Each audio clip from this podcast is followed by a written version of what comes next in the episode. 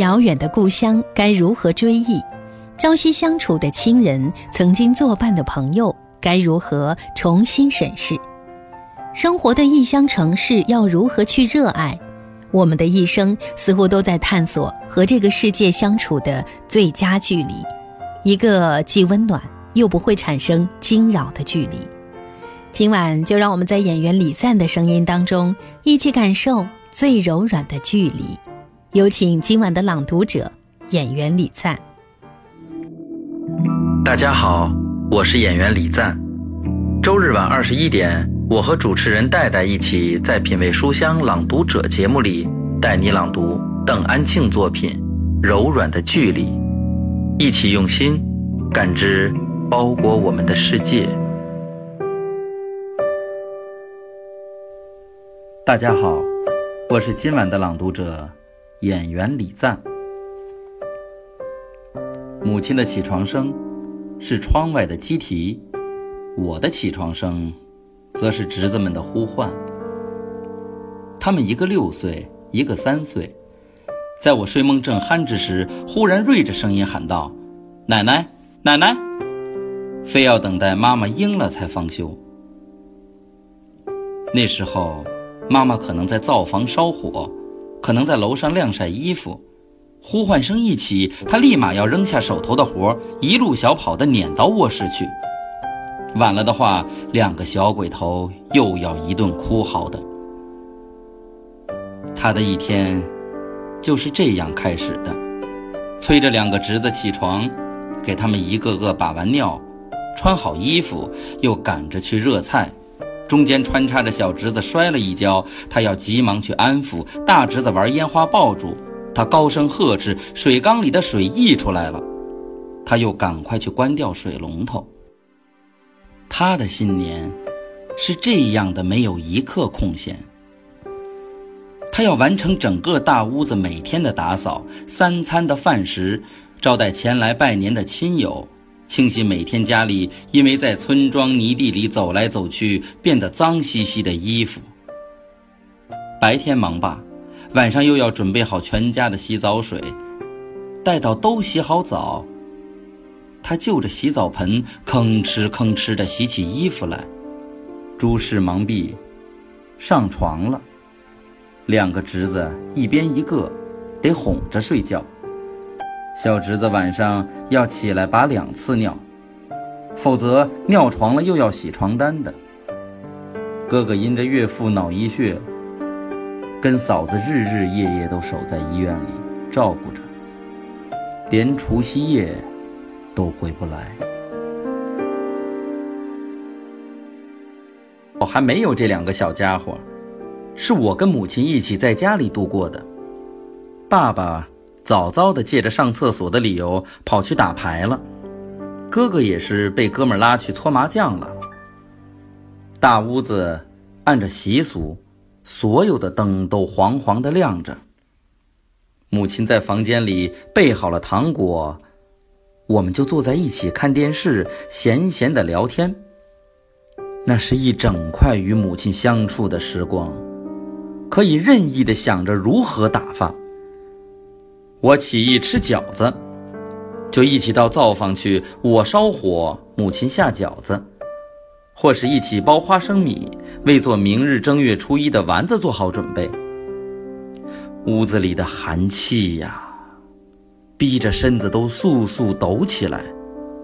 好办，母亲用废弃的酒精瓶灌好滚烫的开水，我们就着那一个暖手。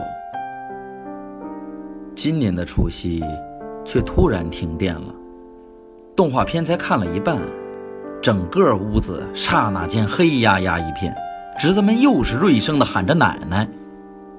妈妈那时还在厨房里洗碗，听到叫声，一路摸黑摸到了堂屋，赶忙点起一条桌上的红烛。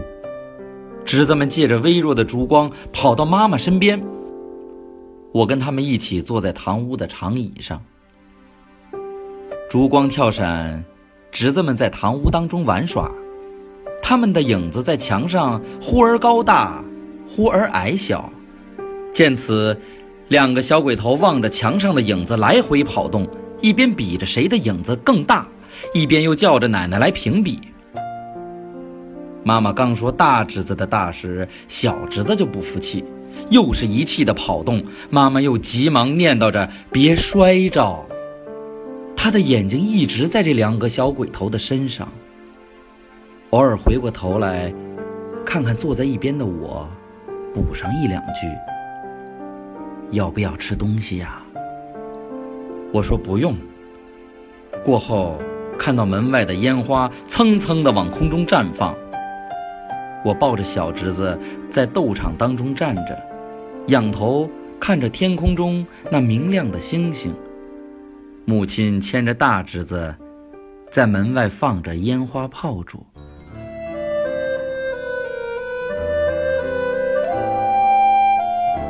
刚才您听到的是演员李赞为我们朗读的《柔软的距离》的片段。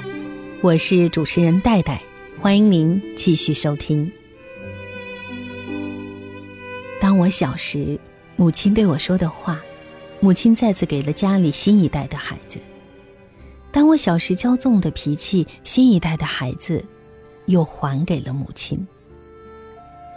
时间对于母亲是轮回的，她的时间永远是屋子到田地之间那么大，她的事情永远是那一些琐碎的家事，日日夜夜无休无止。我常常随着他的脚步，一路看着他在卧室、堂屋、灶房走动，他几乎没有一刻空闲，家里好像没有这个人会散落一团似的。因为哥哥的腿痛一直不好，母亲约着婶婶一起到隔壁村的算命先生那里求卦。在他不在的时间里，两个侄子哭哑了嗓子。爸爸找不到穿的袜子，哥哥要洗澡却没有开水，几乎一时间都乱了套。他怎么还不回来？一个个空着手待在各自的位置，都不知道如何开始下一步的行动。我一时间充当了母亲的角色，给每个人想要的：你的袜子，你的洗澡水，不哭哦，奶奶马上就回来。在不断的各种诉求里，我又开始给他们热吃的，打扫大侄子扔的一地的橘子皮，抱着哭叫的小侄子给他找苹果吃。在这短短几个小时的时间里，我脑袋里充满了各种琐碎的事情。一会儿在堂屋，一会儿在楼上，顾得了这头，又得兼顾那头，在奔忙的时候。我想象着母亲是如何度过这一天又一天重复冗杂的生活的，这当中，并无乐趣可言。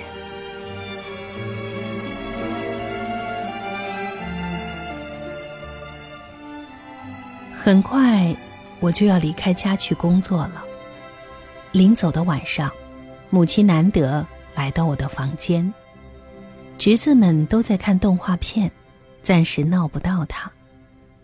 我靠在床边，听着钟志刚的《月亮巴巴》。母亲靠着沙发，默默的听着。她此刻是不忙的，她只是在那里靠着，也不看我，也不说话。一首既罢，我又放了一首小河的《老来难》。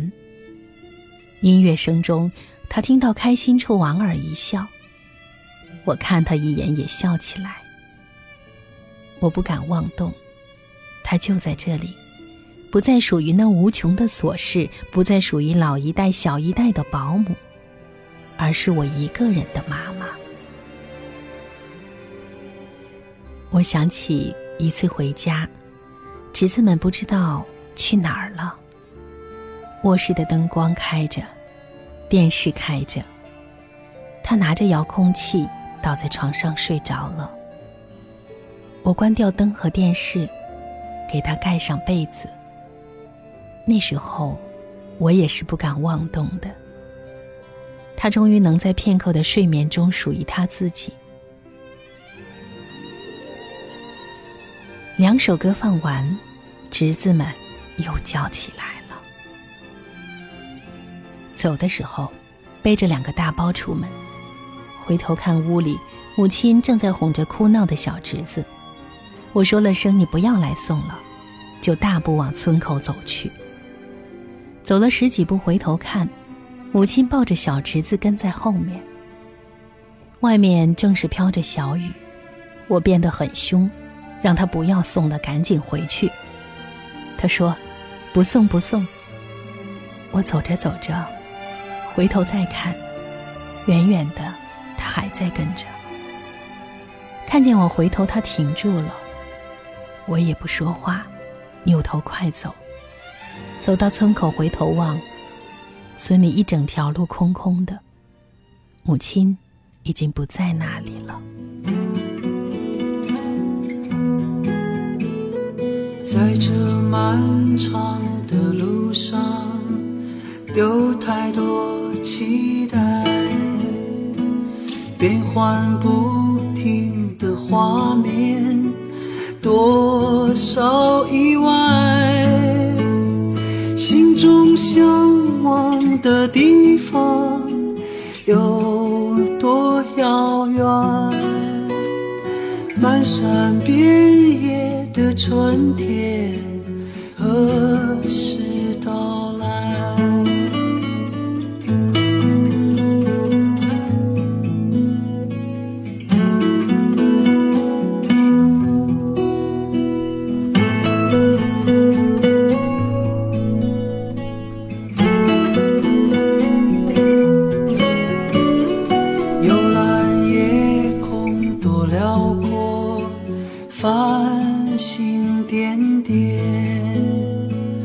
花开云落，流转里有你陪伴，分享所有的